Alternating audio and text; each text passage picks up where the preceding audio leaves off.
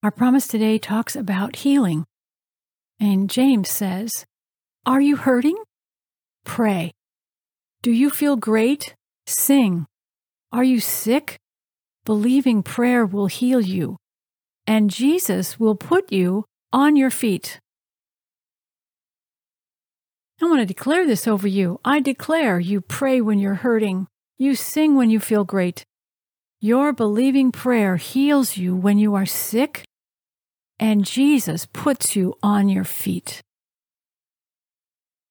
Now, you can declare this over yourself as often as you like. It might sound like this I declare, I pray when I'm hurting.